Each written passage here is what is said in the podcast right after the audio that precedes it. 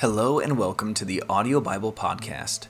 Today we continue reading in the Old Testament book of Psalms with Psalm chapter one hundred from the New International Version.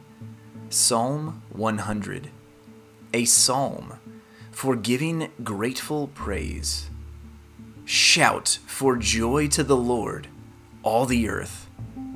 Worship the Lord with gladness. Come before him with joyful songs. Know that the Lord is God. It is he who made us, and we are his. We are his people, the sheep of his pasture. Enter his gates with thanksgiving, and his courts with praise. Give thanks to him, and praise his name. For the Lord is good, and his love endures forever.